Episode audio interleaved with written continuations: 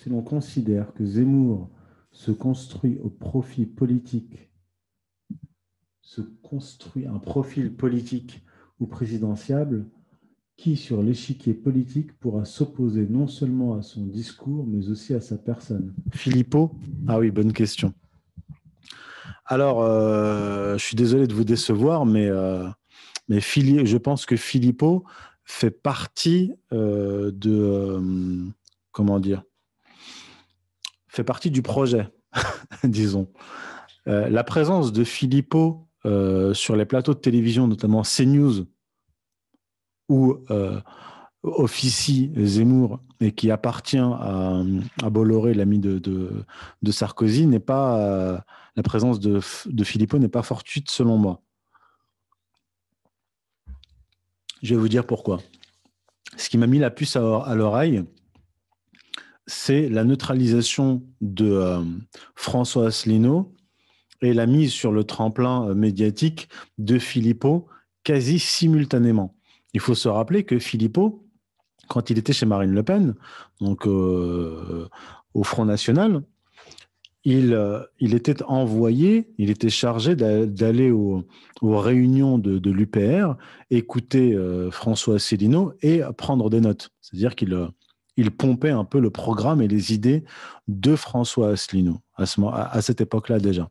Donc en fait, déjà à, cette époque où il était chez Marine Le Pen, Asselineau, euh, euh, Philippot faisait, euh, comment dire, récupérer les idées de, de, les idées, les constats et les analyses de François Asselineau pour les greffer au discours, de, au discours de, Marine Le Pen, ce qui avait pour conséquence notamment d'affaiblir Asselineau. C'est vrai qu'Asselineau lui-même, son positionnement affaiblissait le, le, Front National. Et je pense que euh, la présence, encore une fois, de, de Philippot sur CNews s'explique par le fait qu'il a dû accepter le deal que François Asselineau a dû refuser. C'est sur la position néoconservatrice.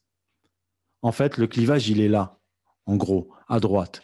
C'est-à-dire que François Asselineau et Philippot après lui a un discours anti-euro, anti-Union européenne, euh, souverainiste, même s'il ne se déclare pas souverainiste, vous m'avez compris, mais aussi très critique vis-à-vis du néoconservatisme américain qui s'est implanté en France avec Nicolas Sarkozy.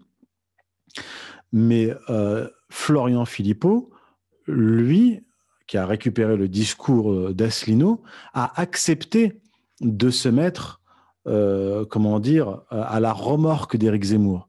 Il a défendu Éric Zemmour, là, il a défendu la liberté d'expression d'Éric Zemmour euh, sans dire un seul mot concernant le, l'écrivain français militant nationaliste Hervé Rissen envoyé en prison pour la même raison, c'est-à-dire le muselage euh, c'est un prisonnier politique euh, qui, a, comment dire, dépassé les bornes euh, de, la, liberté d'expression. Alors lui, Philippot n'en a absolument pas parlé. il a aussi pris fait et cause pour Zineb El Razoui, qui, comme on le sait maintenant, vit aux Émirats arabes unis, dans un pays musulman, à des riades au Maroc, et est marié à un homme euh, responsable Proche-Orient de chez Rothschild qui travaille avec les Saoudiens, notamment dans la finance islamique.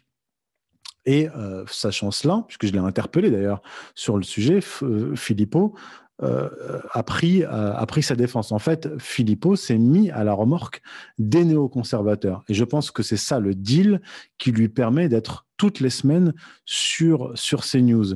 Et lui, euh, euh, Philippot, il occupe, euh, disons, la, place de François Asselineau, notamment sur la critique très bonne qu'il fait du confinement, du semi-confinement et de la politique sanitaire du gouvernement français.